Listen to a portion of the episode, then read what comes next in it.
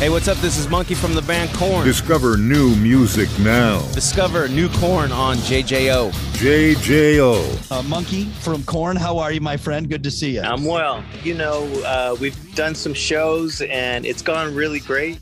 Uh, we did some shows here on the West Coast with System of a Down and another band, which I'm now a fan of, called Russian Circles. It's been good, man. Everybody's been showing up and having an amazing like fun time.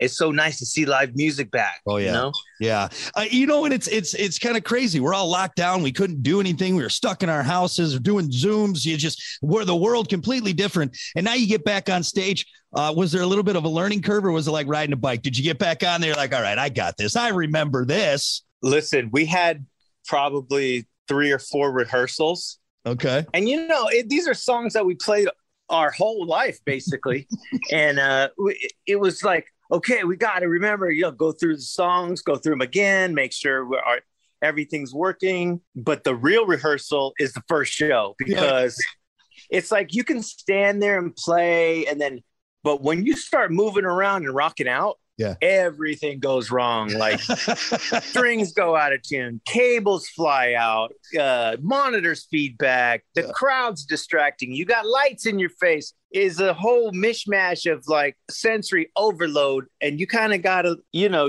I made a handful of mistakes the first night. Uh, the second night, it was like riding a bike. Ah, oh, good, good. Okay. so, so that first day, a few cuts and scrapes and bruises, but now you're back on it, doing all the cool stuff you used to do back before. I love it. I love it. 29 years later, Korn not slowing down, Munky, not one bit. It seems like we have been working the last few weeks on releasing this record. You know, doing promo and stuff, and starting up and rehearsing. And it, it, reminds us of just like our purpose. You know we're here as artists to create and we're so grateful because the fans have enabled that in a good enabling way. They've been so supportive and and letting us and following us 29 years like you said. I can't believe that you're saying that. It's been such a, an, a roller coaster. There's been ups and downs with this uh, through the years but really the fans have always kind of like respected us creatively when it comes to whenever we want to change it up. And, and you know we do have to because nobody wants to paint the same picture every time you know?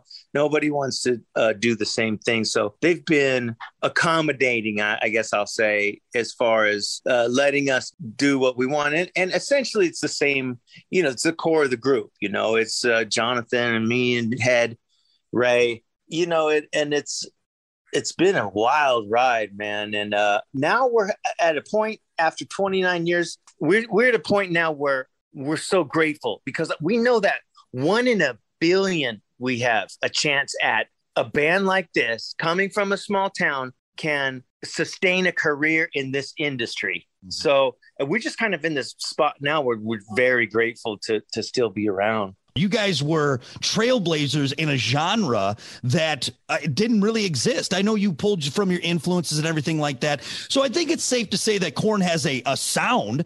Uh, and you've, again, dabbled here, you've tried here, experimented there. In making this new album, does that maybe kind of sit in the back of your head like well look guys we got to make this sound if we don't people are going to be you know they're not going to like it and 14 albums in how do you maybe approach that how does Korn kind of look at maybe the future like you said uh, painting a different picture but still giving the fans all those people have supported you all those years that same Korn umph that uh, that we're so used to. Well i think each of us in the band it, when we play our instruments and jonathan sings that's ultimately Korn. I, there's no way around it. Even when we try to sound like something else, it still sounds like Korn. So it's it's good because you're always going to have that when you hear it. You're like, you know, the the tunings. I know the the timbre of Jonathan's voice. I know the tone of his voice. I know the tone of those guitars and the grooves and stuff. That's ultimately kind of just written in our DNA, mm-hmm. each of us, and and when you put that combination together, that's ultimately Korn. Yes, we could try different production things in the studio. And we we were fortunate to work with a a producer this time. That his name's Chris Collier. And he really like he could do everything, man. He's he is so talented. He plays the drums, he plays guitar, and really well. Mhm. and he's got a great ear. He can run the computer and edit. But one of his best talents is like, you know what? I think I heard you guys play that before, like 99. It sounds like a 19, like from issues, or that sounds like an untouchables. He's calling Like you out. era. He's calling you out. That's what it yeah, and that's a talent in itself. Can you can you imagine going up to Ray, who's one of the best drummers on the planet, and be like, I don't like that. I mean, I wouldn't do it, not me. So yeah. and he'll like yeah he'll he'll approach like head nine be like you know what you guys uh it feels like that's been done. You guys have kind of been done been down that road. And it's challenging in a way that it pushes us to kind of like reach for uh sort of new heights at this point in our career. And that's tough to do but i think he's really he's been really really helpful on that and that part of pushing us and getting us to you know there's a we feel like we still have musical goals we want to be relevant in and, and not just a nostalgic band you know Madison Solid Rock 94.1 JJO. JJO Discover New Music. Our guest this week is Munky from Korn, talking to us about the new release Requiem.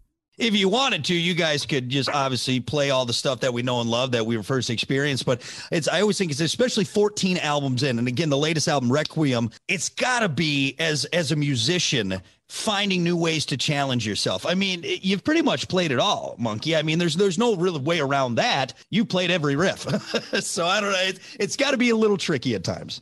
you know what though we tend to le- lean on each other when we're in the studio like on this album there was a few ideas like i brought in you know like the day before because when we're writing we're we're staying in the same town and we're away from our families. We go to our studio which is in like central california. You know i go to the hotel after our session write a couple of things and a couple of things that felt good for me to play. And i was like i don't know man. This is, feels really different. That's one of the things was uh, start the healing. You know, I had that this idea. We lean on each other, man. We we really trust each other when it comes to a creative. When somebody's has an idea, we see it through, and we trust each other, other to see what happens if it pans out and it's it's a good idea or it's a good song idea. And a lot of times we trust each other and take a chance. Something great happens, and one example like that is uh I remember when we released Got the Life Mm-hmm. that song was so different for us. It, it was like kind of melodic and uplifting, up tempo type of thing. We're like, we were scared, like fans weren't going to like it, and that became one of you know a, a favorite, a fan favorite, and one of my favorite songs to still play live.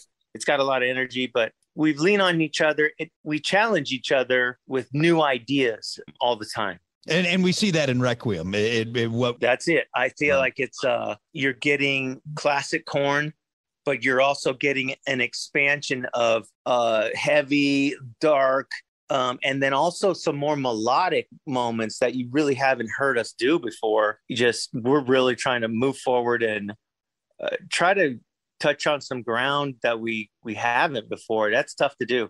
I love it, man. That is so exciting. And uh, you gave me goosebumps when you brought up uh, Got the Life because that was 98 and I just got trans- transported back to, to middle school where I heard that for the first time and we were just like, "Oh my god, look at it." It was just it blew my mind. And and now eh, all these years later, still here with you and Korn as we know it and experiencing new music. So the stuff that we we know and love and now Requiem, the 14th album that we get to uh, experience and, and new 29 years later. Uh, for you guys, kids there in California playing around, playing music, finding that did you ever think it'd be this and where you're at? Now, 40 million, I think, records total sold for you guys, uh, worldwide tours. I mean, uh, it, it's unbelievable.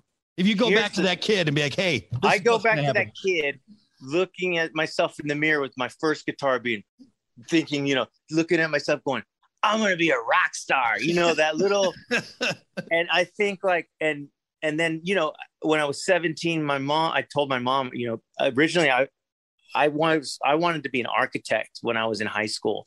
And that did, you know, I when I told my mom I was 17, I was like, Mom, I want to I want to be in a band and I want to play music. She goes, I thought she was going to say something negative, you know, Yeah. and she goes, You go and you live your dreams. Wow. And I was like, really? oh, okay. Because uh, we had already applied my at, at a college and, and there was a whole thing. And she's like, if that's what you want to do, you you make sure you you make it happen. You know, don't don't give up. And she kind of implanted this ambition in me.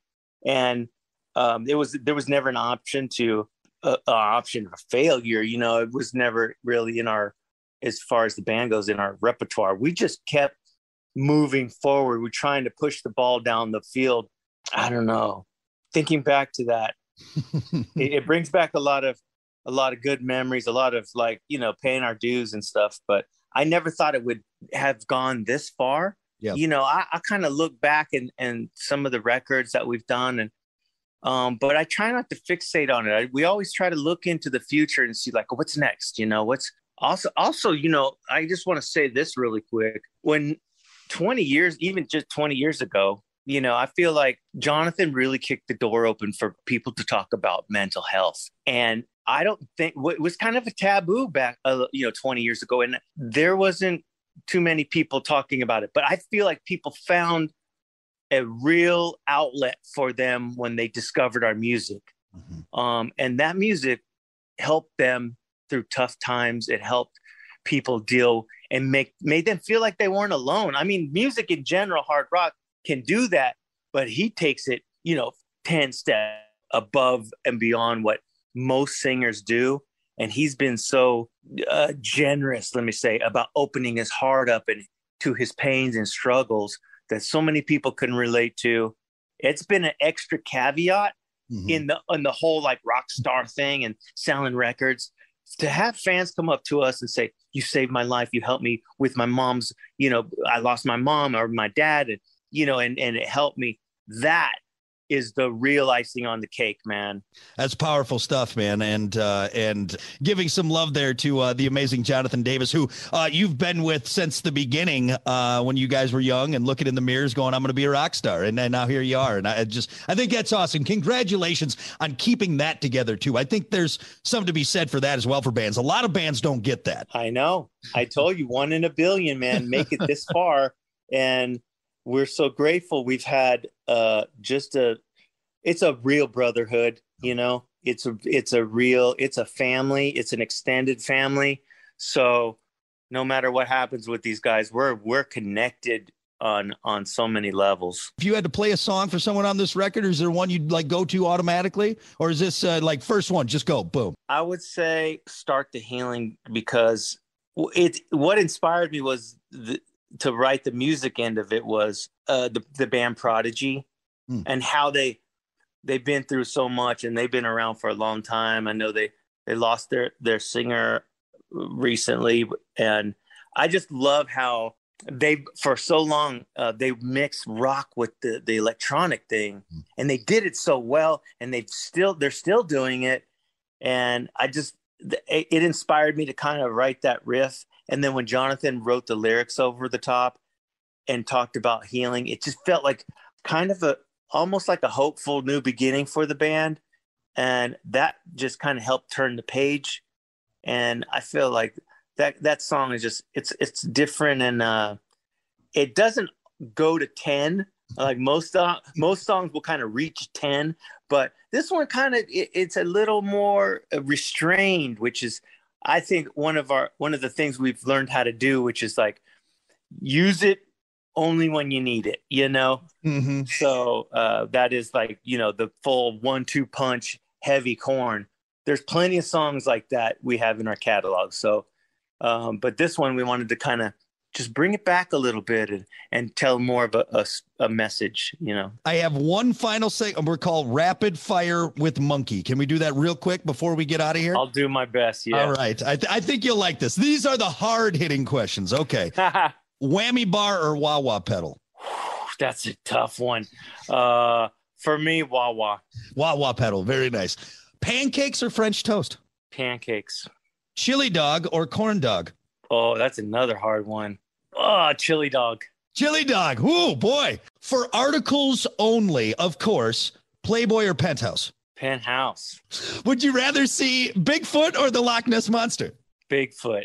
Bigfoot. Okay. okay. Do you think Bigfoot is friendly? I do. Yeah. You haven't seen that commercial? Is it Daryl. He's like, oh, Daryl.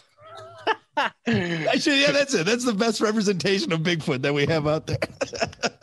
All right, final one. Would you rather take one punch from Mike Tyson or a hundred punches from the Where's the Beef lady? Uh, one punch, one and done. Oh God, but it's from Mike Tyson though, Munky. That's I I don't mean, care. I don't want to remember it afterward. just knock you into another dimension. That's what it is. I love that. I, that guy is guy's a legend, man. Dude, and at, have you at 50, I think he's what 56 now, dude. He's still he's in phenomenal shape. Like it's insane. and he's on a whole new like this he just feels so elevated spiritually it's awesome to see him just go through when you think about our early days and just an angry pit bull just coming at everybody knocking them just one after the other knockout knockout knockout and then now it's just to see him evolve into this like just a gentle creature that's just carrying it it's so it's it's inspiring man Yeah. And he can still knock you out if he really wanted to. So it's fantastic. It's exactly he's got that but he does he, he got he has it and uses it if he needs it That's right. Walk softly and carry a big stick. That's what that's what that's Mike Tyson's that's doing. that i say Munky, thank you so much, brother. I appreciate it. thanks so much for having me Discover new music now on the homepage of WJJO.com, in the JJO app, or wherever you get your podcasts.